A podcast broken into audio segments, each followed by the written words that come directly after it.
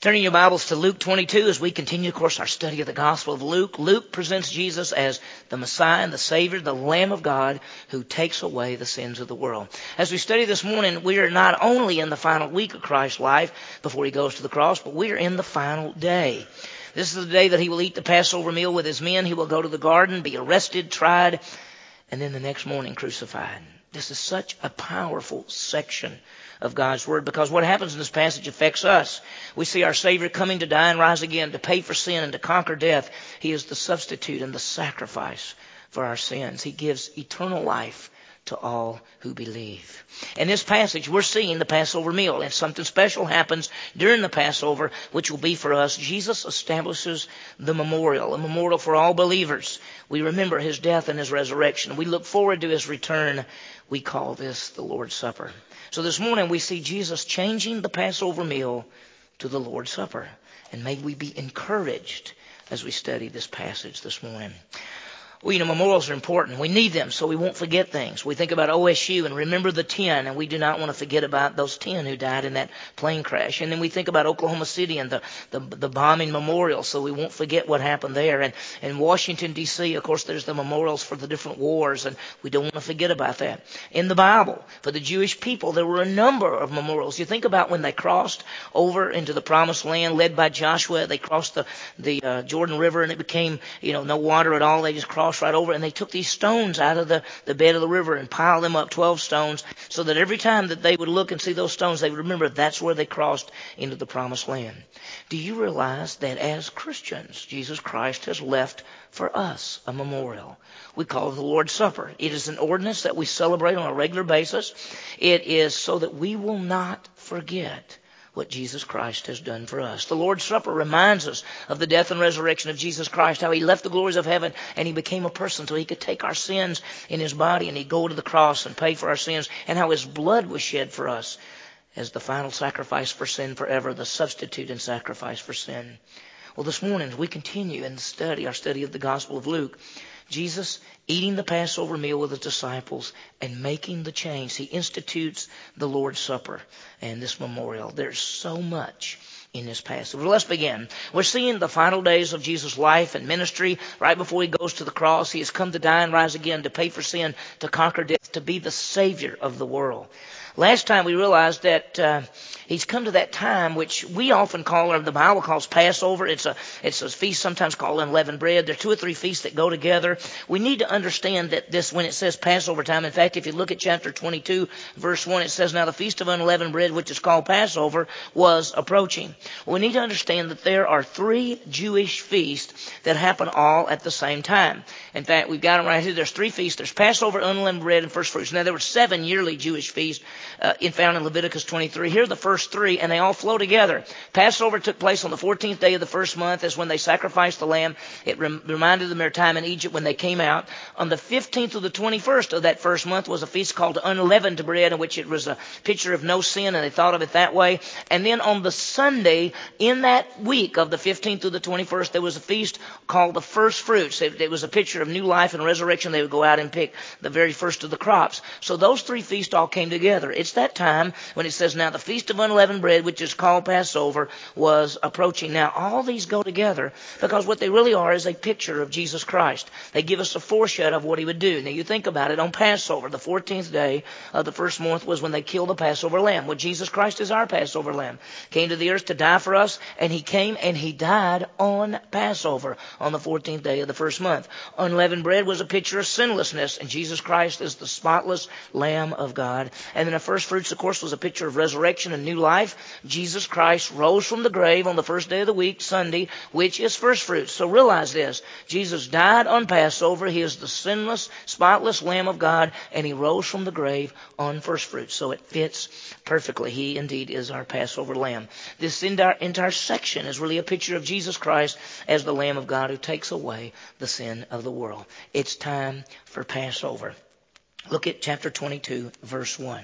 Now the feast of unleavened bread, which is called Passover, all fits together. Passover on the 14th day, 15th to the 21st was unleavened bread. It says was approaching. Last time we saw some incredible events. First of all, we saw Judas, one of the twelve, one of Jesus' men, go to the religious leaders and offer to betray him, to hand Jesus over. Now the religious leaders hated Jesus. They wanted him dead. They'd been looking for an opportunity, some kind of way in which they could, they could kill Jesus. And here, and behold, one of Jesus' own men, one of the twelve, came to them and said he would do this. Look at verse 5 of chapter 22 Eh, when they came and they t- verse 4 says he went away and discussed with the chief priests and officers how he might betray him to them they were glad. Look at the response. They were glad and agreed to give him money. They said, this is great. They had been wanting to kill him. They were glad. It says now that Judas is going to begin looking for an opportunity. Look at verse 6. So he consented to begin seeking a good opportunity to betray him to them apart from the crowd. So Jesus was, Judas was looking for this opportunity to betray Jesus.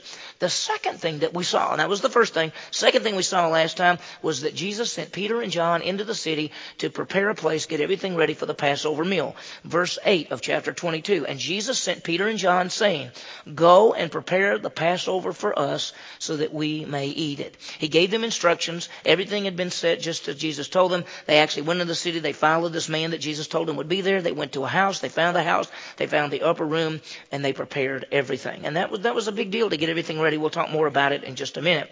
Look at verse 13. And they left and they found everything just as he had told them and they prepared the Passover. So this would be that night, that last night that Jesus would be with his men before he's arrested. He's going to eat the meal. After the meal is over, they'll sing a song at the end. They will leave. They will go out to the Garden of Gethsemane. Judas will lead a group of, of, of Jewish temple soldiers and religious leaders. They will come and arrest Jesus. He will be tried six different times, three by the Jews, three by the Romans. The next morning, uh, he will be taken and put on the cross at 9 o'clock in the morning. So this is what we're seeing. That's going to take us several weeks. We're in chapter 22, chapter 23, and chapter 24. We're going to be, of course, uh, going to the different gospels, putting together all the different things that happen. Now, as we begin, let me give you the passage for this morning. Uh, first of all, the Passover meal, 14, I put 14 through 23. We will not get verses 21, 22, and 23. We'll just touch on them this morning. We'll get more next week. But his, first of all, he says he has a desire to eat this meal with them. And then as he talks about that, then he gives the bread and the cup, which would say his body and his blood. And we'll talk more about that. And the last thing he mentions about betrayal, and we'll talk a little bit about that right at the end. We'll see more of that next week. Well, last time we saw that Peter and John prepared the Passover. What did they do? I mean, think about this. There's these two men. They went and they got the lamb. They went to the temple to have the lamb sacrificed. After the lamb was sacrificed, they cooked the lamb. They got the unleavened bread. They had to go get the wine. They had to get the special herbs and everything. They had to get everything that was needed. They had to set up the room. They had get the places and everything set up. The host would be in the middle. When they would come to eat, there was a small table, and the people would, uh, where they would be kind of recline around that little table. The host would be Jesus. He would be in the middle, right there, and then the people would, or the rest of the guys would be in a circle around that table. That's the plan. They've got to get everything ready. In fact, I want you to think about this. If Jesus is the host here, the two best places to be would be to his right and to his left. Who gets those places? We'll see it. Uh, maybe not so much this week, but we'll definitely see it next week as well. We'll see how this fits together. Let's get the flow of this day. Now remember this, that the Jewish day actually begins in the evening. And if this was, we were using a Jewish calendar today, in the evening, around 6 o'clock or when it began to get dark, this would be Monday night. And then tomorrow would be Monday day. That's Jewish reckoning. Because they went according to the scripture where God said in the evening and the morning were the first day. So actually, when you think about it, as they're doing this, and they're preparing the room, that's actually the 13th day of the month. In the evening, when they kill the Passover lamb and they get everything ready, it becomes the 14th in the evening. And that all night is the 14th night all day the next day is the 14th day. That's why Jesus could come and eat in the evening on the 14th the Passover meal with his men, the next morning um, be arrested that night, and the next morning be put on the cross and die on the 14th day of the month. Because he died on Passover day. He ate the Passover meal that evening, the night before, which was Passover evening, and then Passover day, he dies on the cross to pay for our sins. He indeed is the Passover lamb, and it fits perfectly. Now let's think about what's going on. And we said last week, whenever you study the Bible, think that you're there. Pretend you're, you're one of the twelve. You're with Jesus. You're seeing everything that's happening. So many people have come to Jerusalem for the feast. It is estimated that there could be as few as 180,000. There could be as many as 3 million people coming into the city. This, and this morning of the Passover, basically on the 13th, right before everybody's going to get ready to sacrifice the lambs, what they would do is the priest, all 24 orders, there were 24 orders of priests set up by King David, and so a priest would serve an order for a certain period of time, and then his order would leave, and another group would come, and they would serve for a period of time. But on Passover, all 24 orders came to Jerusalem to, to do the ministry. During the day, they would be burning the leaven that had been brought to them. Because remember, this is the feast of unleavened bread, and the Jewish people would go through their houses, and they would get every leaven, every bit of leaven out, and they would take it to the temple, and the priest would burn it. And then at three o'clock in the afternoon, it was the time of what they called the evening sacrifice, they would, they would begin to sacrifice the Passover lambs. And the tradition is there were two big rows that you'd get in a big line. There were two lines. The priest there, you would come up, they would take the lamb, they would sacrifice the lamb for you, and then you would take the lamb back and cook it. And so the two rows of the priest, this went on and on as the people would line up. Everything has now been ready. Obviously, Peter and John got the lamb, got in line, got the lamb sacrificed, cooked the lamb, got over to the place, got everything set up. It is now evening. It is now the 14th day of the month in the evening at twilight in which they get ready to eat the Passover. Look at verse 14. When the hour had come, he reclined at the table and the apostles with him. The time had come. It is now time to eat the, the meal. He reclined and his apostles with him. remember, they, they didn't sit in chairs as the, the picture, of the Last Supper and all that. They're all sitting at this big table. That's not the way they did it. They, they basically they laid out, feet out this way, up on an elbow, a little table there, and they would just reach up and eat that way, and they were in a circle all around. And so they've now come, they've reclined at the table. That's what it says. He reclined at the table, and the apostles with him. It is the 14th day. It is the evening. Passover has begun. Notice he calls the apostles there. Uh, there are believers, there were disciples, and then there were the 12, which were the apostles. Jesus obviously has the place of honor because he's the host of the meal. He's going to do the talking. To his right, the best we're going to be able to tell, and we'll see it in the weeks to come, is John. John is right there, and young guy. And guess who's over here? Judas is on this side. And we'll see how this fits together as we go. And then the rest of the guys around. Peter's somewhere back over here because he's gonna, later on, he's gonna nod to John and say, John, ask Jesus something. And John's gonna lean back to ask Jesus something. And we'll see that as we go through the passage. Jesus is the place of honor. Now what does he say? Verse 15. And he said to them, I have earnestly desired to eat this Passover with you before I suffer.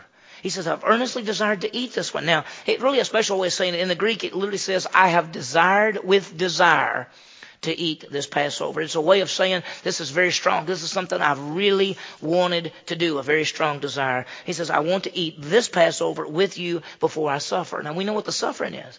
Sometimes it's called the passion of Christ. The suffering, He's going to go to the cross. He's going to die for us. He's going to pay for sins, the sins of the whole world. They haven't grasped this completely. You remember we've seen it over and over that he told him he's going to the cross, he's going to die and rise again. And they keep saying, we don't get it. Sometimes they said it was hidden from them. Sometimes they just never put it together. I think tonight, if you said to them, do you think Jesus is fixing to die?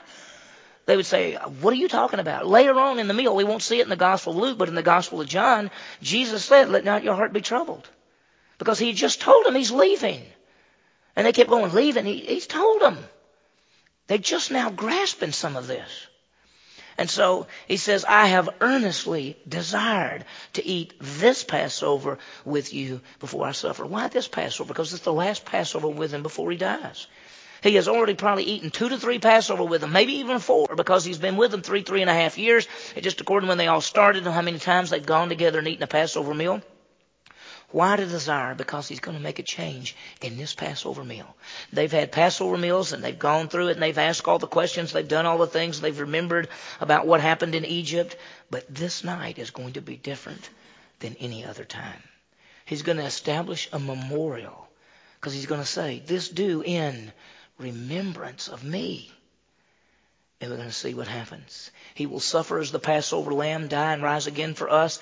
We must understand that the sacrifice was for us. The substitution was for us. Romans 5 8, God demonstrates his love toward us that while we were yet sinners, Christ died for us. 2 Corinthians 5:21 for God hath made him who knew no sin to become sin for us the sacrifice. Now, before before we see this, let's think about Passover. Let's pretend we're Jewish and, and we would be doing this every year and we've been doing it ever since we were little bitty. In fact, if you were the youngest, you got to answer the question or you got to ask a question because at the table they were there and there was the dad or the host and they would have the Passover meal and the youngest would always start by going, why is this night different than any other night? They got to do that, the youngest guy. And so you would have been going to this all of your life. Let's think about the Passover.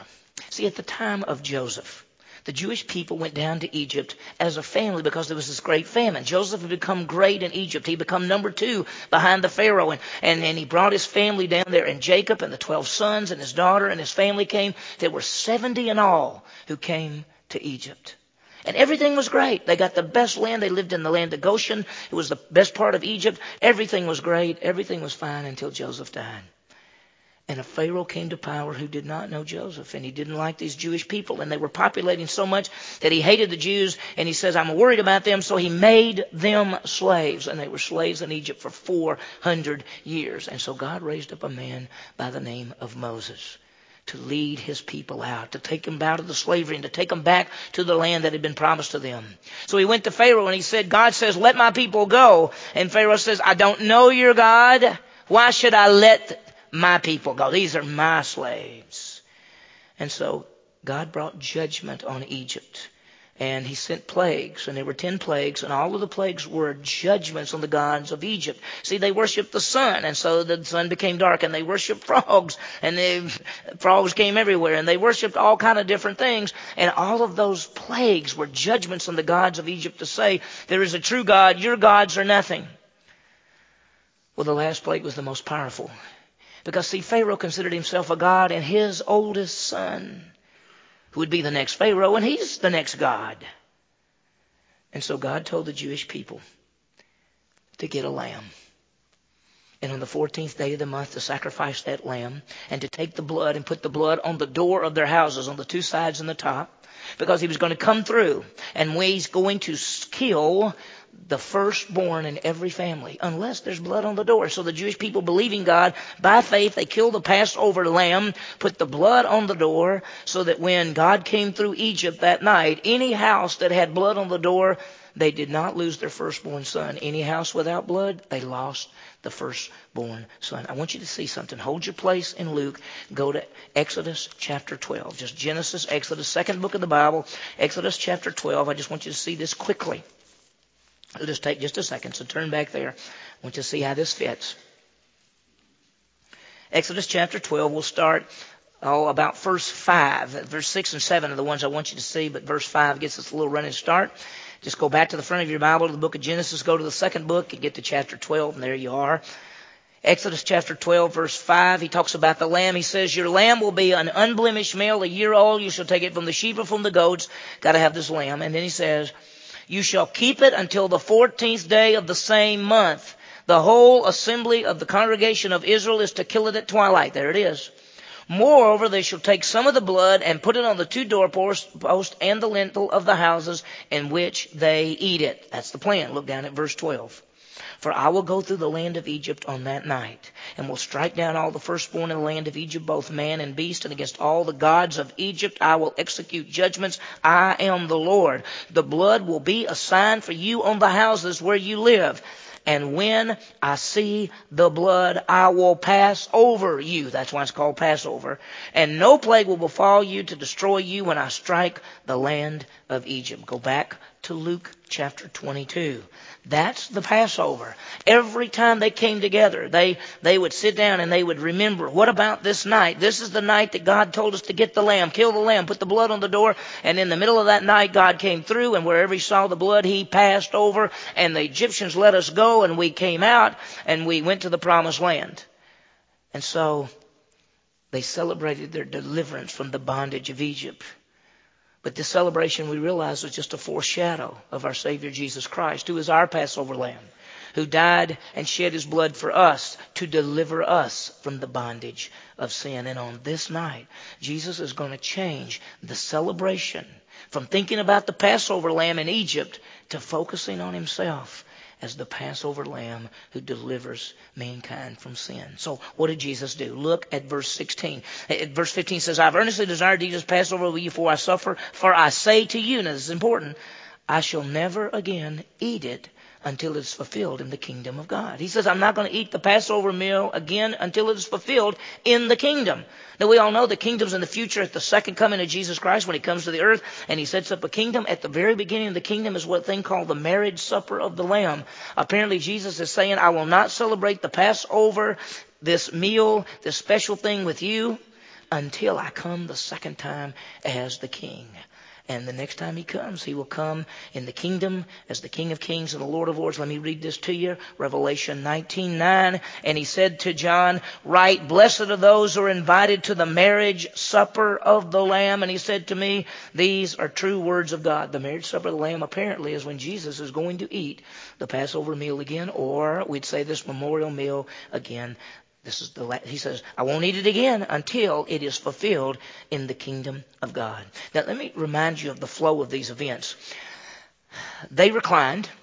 Jesus washed their feet. Now, we're going to talk more about it next week, especially when we get into this whole idea that they begin to argue. At this Passover meal, they begin to argue which one of them was the greatest and you realize that Jesus washed their feet. They had all rushed in hoping to get the best seats. Nobody washed feet, so Jesus got up and washed their feet. Usually it was a hired person to do that. Sometimes the youngest would do that. Jesus did that. It showed his communion and his service. And then they ate the meal. They talk about the betrayal. They argue over who's the greatest. There's a flow there. Now, there is a flow of the meal that a lot of times, if you've never gone through a Passover meal or you've seen how that works, uh, there were four cups of wine that they drank during the meal. The first cup they drank, they drank just a little bit, of course. They drank, and it was a blessing. Then they did some things. Then they explained the celebration as he drank the second cup. Then they would eat the meal, and then they had a third cup, which was called the cup of redemption, and then they ended it with another cup, which was the cup of thanksgiving. Now, we're going to see that in this passage, we actually see Jesus take the first cup, and we see him take the third cup, and that's what it talks about. Let's see how it fits. Look at verse 17. And when he had taken a cup and given thanks, he said, Take this and share it among yourselves. He had taken the first cup, this most likely the first cup, the cup of blessing. He gives thanks. And by the way, here's what he would say, the best we can tell from the history and tradition. He would say, Blessed are you King of the universe, creator of the fruit of the vine. That's what the host would say as they took the first cup. He gave it to them and said, Take, share this among yourselves, and say that all drink of the first cup. Once again, he reminds them that this is his last time. Notice he says, For I say to you, verse 18, I will not drink of the fruit of the vine from now on until when? Until the kingdom of God comes. And we know it comes when he comes as the King of Kings and the Lord of Lords. It comes at his second coming. We've talked about that before. His first coming, he came to die. His second coming, he comes to reign. Now the change. Something very special. And as we study God's Word, we can see He changes the focus. Right in the middle of this meal, they've done this meal all their lives. He's going to change it. No longer will the focus be on the Passover lamb and them coming out of Egypt, but the focus is on Jesus as the Passover lamb. And he talks about his body and his blood. Notice what he does, verse 19. And when he had taken some bread and given thanks, he broke it and gave it to them, saying, This is my body, which is given for you. Do this in remembrance of me. So he took the bread and broke it and gave it to them to eat. And he said, This is my body. Now the bread represented his body. He gave it to us, This is my body. They began to realize, wait a minute, he's, he's talking about this is his body. He's become a person. He left the glories of heaven to become a human being so he could die, so he could shed his blood. John 1:14, the word became flesh and dwelt among us. He is the substitute and the sacrifice for our sins. Isaiah said he was wounded, he was bruised, he was crushed. He bore in his body our sins. God so loved the world that he gave his only begotten son. Jesus is saying, this is my body. This is my body which is broken for you. He says, this do. This is my body which is given for you. Do this in remembrance of me. He wants them to think about himself. He wants them to think about his body. He wants, as they eat that bread, he wants them to realize that he took our sin. 1 Peter 2.24, he bore in his body our sins when he was on the cross. Do this in remembrance of me. When we celebrate the Lord's Supper, we take the bread and we remember that this is the body of Jesus Christ, how he became a human being, how he died on the cross to pay for our sins. But there's more. And in the same way, he took the cup after they had eaten. And when this after they had eaten is most likely referring to the meal. And so this is most likely the third cup. The third cup was called the cup of redemption. And that's what his blood was shed for, to redeem us. And notice what he says. In the same way, he took the cup after they had eaten, saying, This cup, which is poured out for you, is the new covenant in my blood. Now the cup came after the meal, the third cup. And what does he say? This cup poured out is a new covenant in my blood. And so the cup represents the blood of Jesus Christ that is poured out for us. And see, from this point on, every time we come together and we talk about the Lord's Supper, what it really is, it used to be a Passover meal that the Jewish people celebrated to remember the deliverance from Egypt. But Jesus said, I'm the Passover lamb. I'm the Lamb of God who takes away the sin of the world. And so when we come together and we celebrate what we call Lord's Supper, we're remembering the body and the blood of Jesus Christ, how he came a human being and he bore in his body our sins and how his blood was shed to pay for our sins. And so when he said, take this bread, this is my body. Take this cup, which is poured out for you in the, is the new covenant in my blood. The cup represents the blood of Jesus Christ, the blood shed. 1 John 2, 2. He is the satisfactory payment, not for our sins only, but for the sins of the entire world. He talks about that this is the blood of the new covenant. He says the new covenant in my blood. In Jeremiah 31, 31 through 34, it is told that one day God would make a new covenant. Not like the old covenant, which was law, but the new covenant, which is the aspect of grace. The old covenant law one day would be changed to this new covenant, which Jesus shed his blood, the blood of the new covenant. John tells us that the law came through Moses, but grace and truth came through Jesus Christ. The old covenant began by killing an animal and sprinkling blood on the Mosaic law aspect. That's the old covenant. The new covenant begins at the shedding of the blood of Jesus Christ our Savior that happened on the cross. When Jesus Christ died on the cross, His blood is shed. That is the beginning of the new covenant or what we call the New Testament. When we take the cup in the Lord's Supper, we are to remember the shed blood of Jesus Christ, how He died for us. 1 Peter 8, 118, we're not redeemed with corruptible things like silver and gold, but with the precious blood of Jesus Christ. Jesus made a change that night. The focus is on Him. My body sacrificed for us. My blood, which is shed for us. From this point, we don't call this a Passover meal. We call it the Lord's Supper. Tonight, we're going to meet together in here. We're studying the book of Genesis, but we're going to have the Lord's Supper. We thought it would match perfectly since we talked about it this morning. You come back tonight. You have the privilege and responsibility to remembering the death and the resurrection of your Savior, Jesus Christ. As we come back tonight at the end, we will have the Lord's Supper and we'll talk about the bread and it represents the body of Jesus Christ. And we'll talk about the juice which represents the blood of Jesus Christ. And he said, do this in remembrance of me. Now, uh, we're going to stop here. And next time, Jesus is going to say, somebody's going to betray him. Now, I want you to see something. Look at verse 21. He said, But behold, right in the middle of this, he says, Behold, the hand of the one betraying me is with mine on the table. He says, The one betraying me is right here at the table. And we sometimes would think everybody would look around at Judas and go, Yeah, so he's a scoundrel. But they didn't. They didn't expect Judas. They didn't even think that way. In fact, look at verse 23. They begin to discuss among themselves which one of them it might be who is going to do this thing. You realize that they looked at Jesus and each one would go, Is it I, Lord? It's not I. It's not me, is it? Next time, Jesus tells of the betrayal. And we see they begin to argue on who's the greatest. And Jesus says, You want to be great? I'll show you how to be great. Powerful. What have we seen? It's time for the Passover meal. Jesus declares strongly that he desires to eat this Passover meal with them, and the next time he'd eat it, it would be in the kingdom. He changed Passover right in the middle of this meal. He changed it so that it would remember his body and his blood, because Jesus is the Passover lamb who brings the new covenant.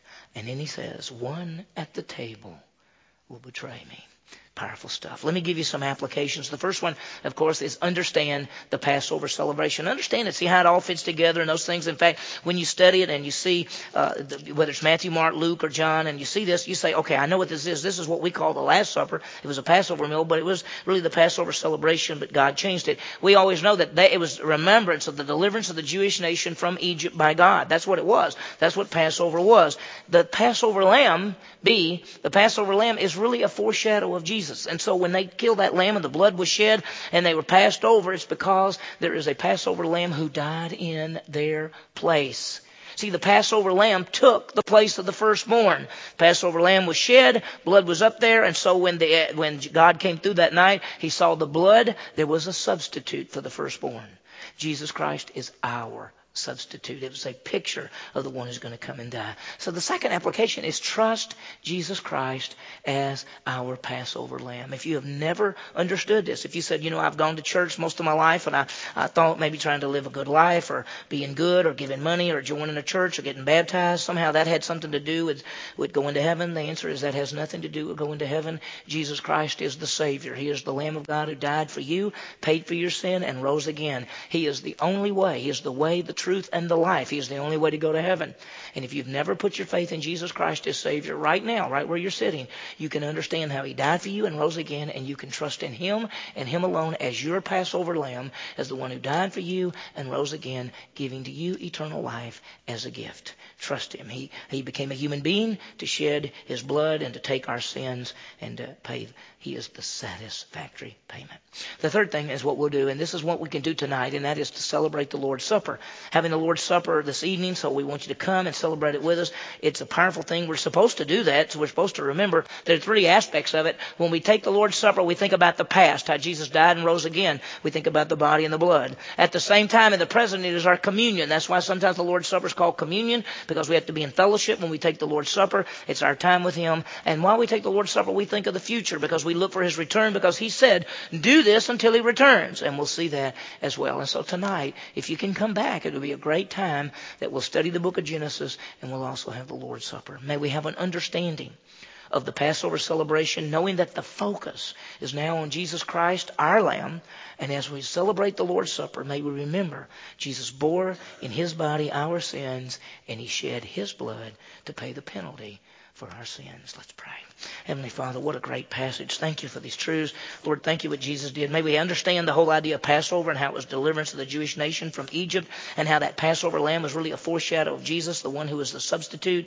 Lord, I pray that that if uh, if there's anyone in this room who has never trusted in Jesus, that even right now they'll believe in him for eternal life. They'll realize that he indeed is the Passover lamb who died and rose again and gives us eternal life as a gift. And Lord, I pray that tonight maybe we all come back and, and we'll celebrate the Lord's Supper as we study the book of Genesis and then we'll remember the past death and resurrection of Christ, our present communion, and we'll think about his future return as king. We ask all of this in Jesus' name. Amen.